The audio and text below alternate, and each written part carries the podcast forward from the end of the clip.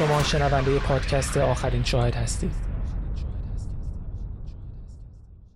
این پرونده شامل حوادث و اتفاقاتی است که شاید برای برخی افراد آزاردهنده باشند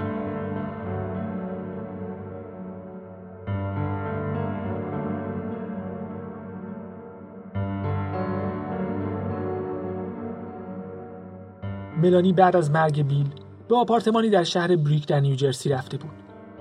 پلیس بعد از دستگیری ملانی بلافاصله حکم بازرسی خونش رو گرفت و چند وسیله رو ضبط کرد.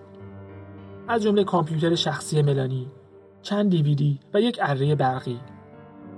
ماشین نیسان پس فایندر ملانی هم مثل دو واحد انباری که داشت برای پیدا کردن مدارک مربوط به پرونده قتل بیل مورد بررسی قرار گرفت.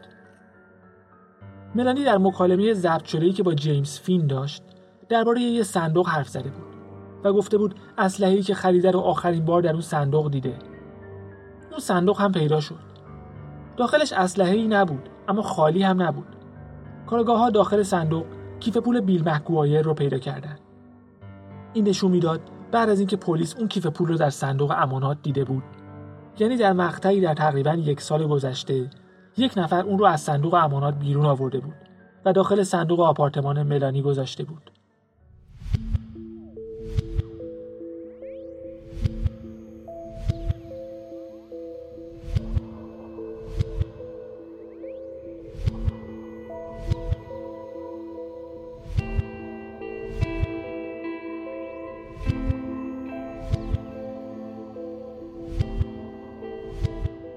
بدرود بیلی قسمت سوم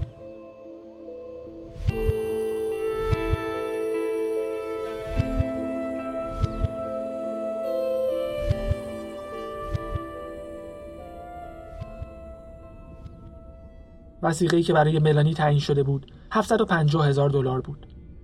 والدین ملانی پنج روز بعد از دستگیری دخترشون از خونهشون به عنوان وسیقه استفاده کردند تا اون رو آزاد کنن.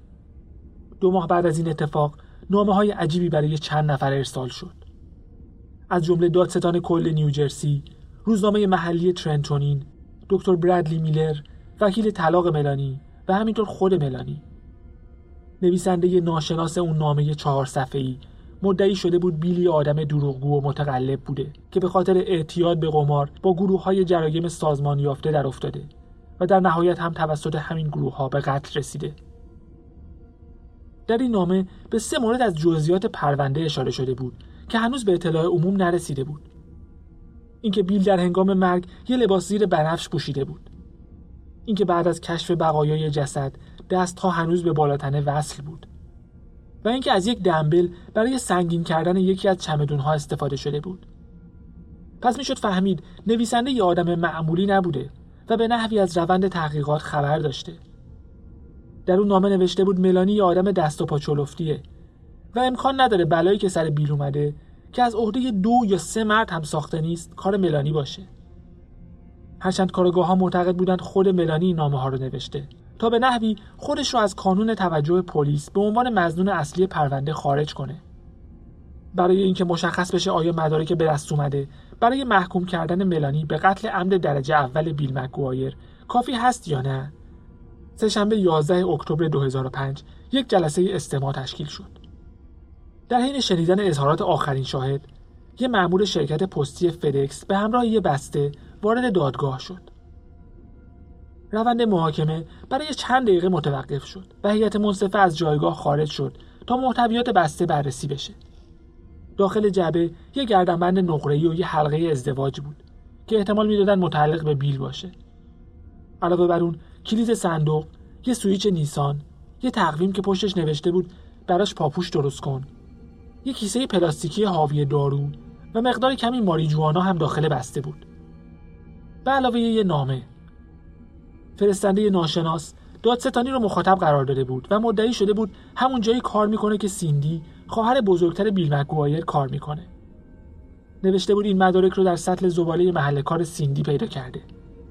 در کنار دو لیست دستنویس با عنوان مراحل پایانی و براش پاپوش درست کن که می‌گفت توسط سیندی نوشته شده. نقشه های مفصلی برای اینکه پای ملانی و خانوادهش رو وارد ماجرای قتل بیل کنند تا در نهایت بیمه عمرش رو بگیرند و بچه هاش رو به فرزندی قبول کنند جالبه که بعد از دستگیری ملانی سیندی سرپرستی دو پسر بیل و ملانی رو به عهده گرفته بود و این نامه به وضوح به این مسئله اشاره داشت. اما دستخط نامه با دستخط سیندی مطابقت نداشت. با دستخط هیچ کدوم از همکاراش هم مطابقت نداشت. شماره تلفن محل کار و آدرس فرستنده اشتباه نوشته شده بود. علاوه بر اینها شرکتی که سیندی در اون کار می‌کرد اصلا از فدکس برای ارسال بسته های پستی استفاده نمی‌کرد. پس معلوم بود کسی که اون لیست رو نوشته قطعا سیندی نبوده. به خاطر همین از متخصص زبانشناسی FBI جیمز فیتز جرالد خواستن تا دستخطها رو بررسی کنه و نویسنده نامه رو شناسایی کنه جرالد همون کسی بود که در پرونده تد کازینسکی بمبگذار معروف به کمک پلیس اومده بود و این بار به این نتیجه رسید که لیست و نامه چهار صفحه‌ای که در آگوست ارسال شده بود به لحاظ سبک نگارش و استفاده از علائم نقطه گذاری با 85 تا 95 درصد قطعیت با دستخط ملانی مکگوایر مطابقت داره. معلوم شد بسته فدکس دو روز قبل ارسال شده و هزینه ارسال از طریق یک کارت هدیه امریکن اکسپرس پرداخت شده. کارت هدیه از یک داروخانه در شهر پاسایک در نیوجرسی خریداری شده بود و تصاویر دوربین های مدار بسته زنی رو نشون می‌داد که مشخصاتش با ملانی مطابقت داشت و در ساعت 3 و 48 دقیقه بعد از ظهر وارد تصویر می‌شد. کارت هدیه سه دقیقه بعد خریداری شده بود. دادستانی معتقد بود اینکه بسته فدکس دقیقا در خلال برگزاری جلسه استماع ملانی به دادگاه رسیده به هیچ وجه اتفاقی نبوده و اون رو به سخره گرفتن روند تحقیقات، توهین به دادگاه و آخرین حربه یه زن درمونده می‌دونست.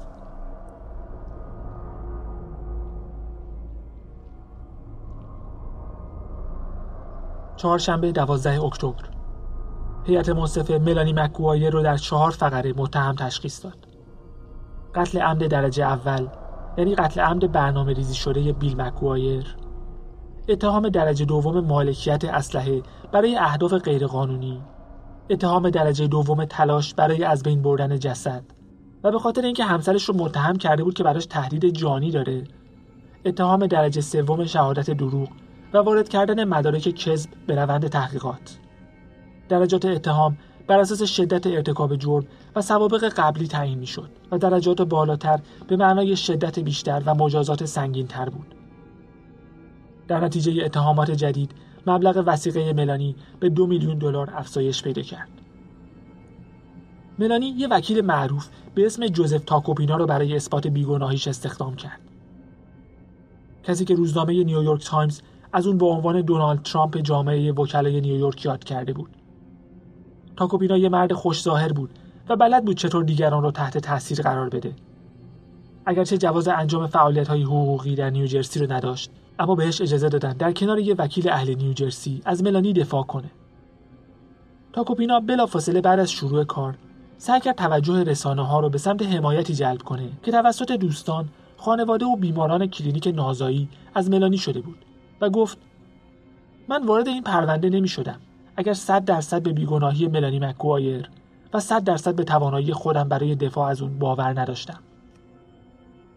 یک وبسایت به اسم دوستان ملانی راه اندازی شد و تونستن با مبلغی که از گروه های حامی ملانی و همینطور اعانه دهندگان متفرقه جمع آوری کردند وسیقه دو میلیون دلاری برای آزادی ملانی رو پرداخت کنند. در ماه نوامبر نتایج آزمایش های پزشکی قانونی روی ماشین نیسان ماکسیمای رها شده بیل به دست دادستانی رسیده بود و حاکی از پیدا شدن دی ملانی در کف ماشین بود. علاوه بر اون مقداری بافت میکروسکوپی بدن انسان و ذرات استخوان هم در کفپوش سمت شاگرد پیدا شده بود. بهش می‌گفتند خاکره انسانی. یکی از متخصصین انسانشناسی پزشکی قانونی معتقد بود احتمالا از یک چاقو برای بریدن بافت بدن و بعد یک اره عمود برای بریدن استخوانها استفاده شده. دادستانی فکر می‌کرد احتمالا ملانی بعد از مسله کردن جسد بیل پاش رو روی اون خاکره گذاشته و قبل از اینکه ماشین رو در آتلانتیک سیتی رها کنه اون خاکره رو وارد ماشین کرده. ژانویه 2006 یه تیم پزشکی قانونی آپارتمان مکگوایرها رو برای سومین بار بررسی کرد. این بار به دنبال این بودن که ببینن الیاف سبز رنگی که روی گلوله خارج شده از بدن بیل پیدا شده بود از کجا اومده؟ الیاف از جنس پلی استر بود ماده که زیاد در اساسیه منزل استفاده میشه و کارگاه ها رو به این نظریه رسونده بود که شاید ملانی از یک بالش یا وسیله مشابهی برای خفه کردن صدای اسلحه در هنگام شلیک به همسرش استفاده کرده. در لیستی که از اساسیه مکگوئرها تهیه شده بود، کوسنهای سبز رنگی دیده می‌شد که هیچ کس بعد از قتل اونها رو ندیده بود. تیم پزشکی قانونی تمام آپارتمان رو زیر و رو کرد. داخل تهویه های هوا رو با دستگاه های مکنده خالی کردند. منافذ کنج های دیوار رو مو به مو بررسی کردند. و حتی از داخل پریزهای برق هم غافل نشدند. اما چیزی پیدا نشد.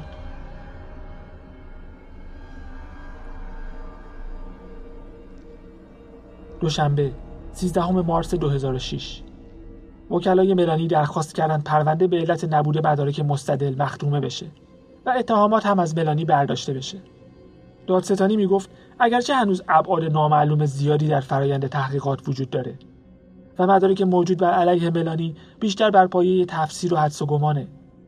اما ملانی مسئول قتل بوده و از اونجا که بر اساس شواهد موجود ملانی آخرین نفری بود که بیل رو زنده دیده بود قرار دادگاه برای ژانویه سال بعد گذاشته شد.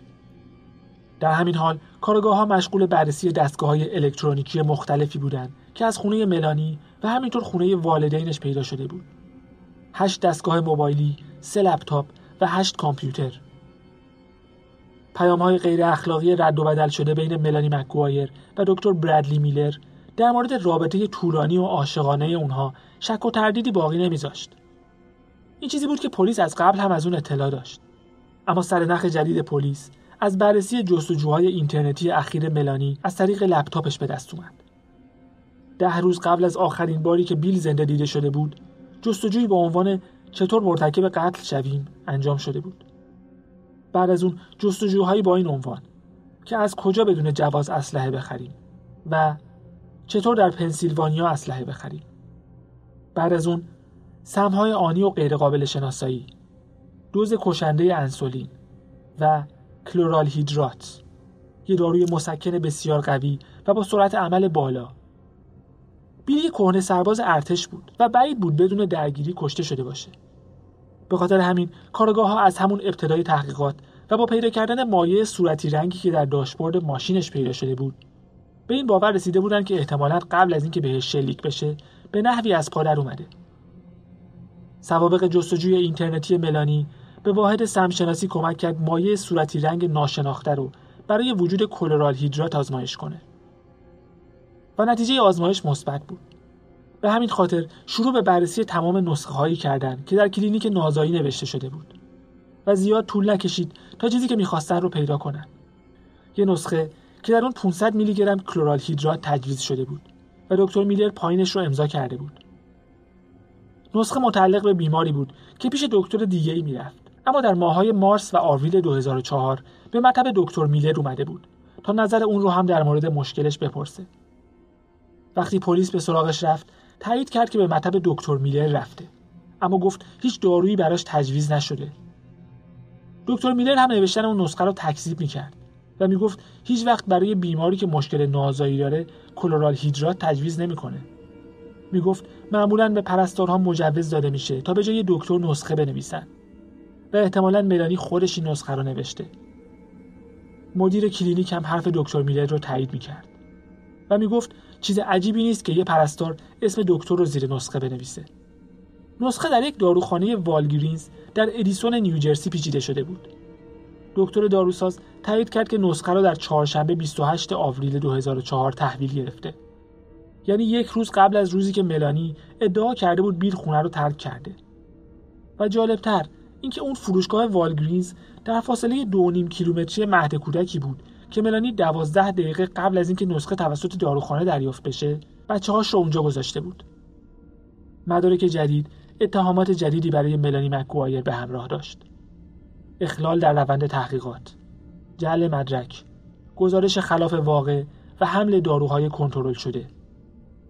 وسیقش 100 هزار دلار دیگه افزایش پیدا کرد که روز بعد توسط ملانی پرداخت شد. در ماهای بعد بحث بر سر اینکه مدارک جمع شده سندیت کافی دارن یا نه ادامه داشت و دادگاه رو به تأخیر انداخت. دوشنبه پنجم مارس 2007 نهایتا بعد از نزدیک به سه سال تحقیقات محاکمه ملانی مکگوایر شروع شد. دادستانی می‌گفت انگیزه اصلی ملانی برای قتل بیل رو میشه در رابطه پنهانیش با دکتر میلر جستجو کرد. و به دنبال تایید اتهام بر اساس انبوه مدارکی بود که ملانی رو گناهکار نشون می‌داد. و تصاویر آزاردهنده‌ای که از چمدونهای کنسکل و محتویات داخلشون به دادگاه ارائه شد و ملانی بدون کوچکترین احساساتی به اونها نگاه می‌کرد. وکلای ملانی معتقد بودن تحقیقات در هم بر هم و بی برنامه بوده و سعی کردن شخصیت بیل رو مورد حمله قرار بدن. گفتن بیلی قمارباز بدون تعادل روانی بوده و مرگش هم به نحوی با این مسئله در ارتباطه. و گواه ادعاشون رو این می‌دونستن که جستجوی آپارتمان مگوایرها نتیجه بوده و آلت قتل هم هنوز پیدا نشده. جوزف تاکوپینا در دفاعیات سه ساعتش اصرار داشت که نمیشه ملانی رو فقط بر اساس مدارک مبتنی بر حدس و گمان محکوم کرد و می‌گفت پلیس حتی به خودش زحمت نداده که مزنونین احتمالی دیگر رو تحت نظر بگیره. می‌گفت این یه فرضیه متناقضه که ملانی رو یک مغز متفکر جنایتکار بدونیم. که نتونسته رد جستجوهای اینترنتی و خرید اسلحهش رو پاک کنه. کارگاه ها مطمئن بودن ملانی در این جنایت همدست داشته. هرچند نمی‌تونستن مشخص کنن همدستش دقیقا کی بوده. حتی در مقطعی بر اساس صحبت‌های ملانی در بازجویی ها و مکالمات به ظاهر رمزی که با پدر خوندش داشت این فرضیه رو مطرح کردن که مایکل در از بین بردن مدارک جرم بعد از قتل بیل مکوایر نقش داشته. دوشنبه 23 آوریل 2007 بعد از چهار روز بحث و بررسی هیئت منصفه ملانی رو در قتل عمد بیل مکگوایر گناهکار تشخیص داد. همینطور در اتهام مالکیت اسلحه برای اهداف غیرقانونی اهانت به جسد انسان و شهادت دروغ. ملانی با شنیدن رأی دادگاه در حالی که وکیلش رو بغل کرده بود زار زار گریه می‌کرد.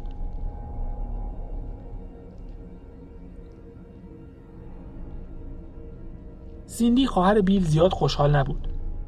قبل از اعلام حکم در اظهارات پایانیش درباره تأثیری که از دست دادن بیل روی زندگیش داشته صحبت کرد.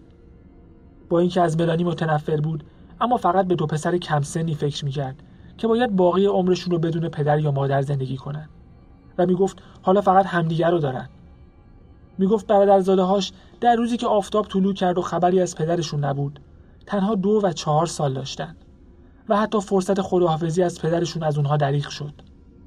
خواهرزاده بیل لورا گفت لبخند دوست داشتنی و شرارت بچگانه‌ای که در چشمهای بیل بود.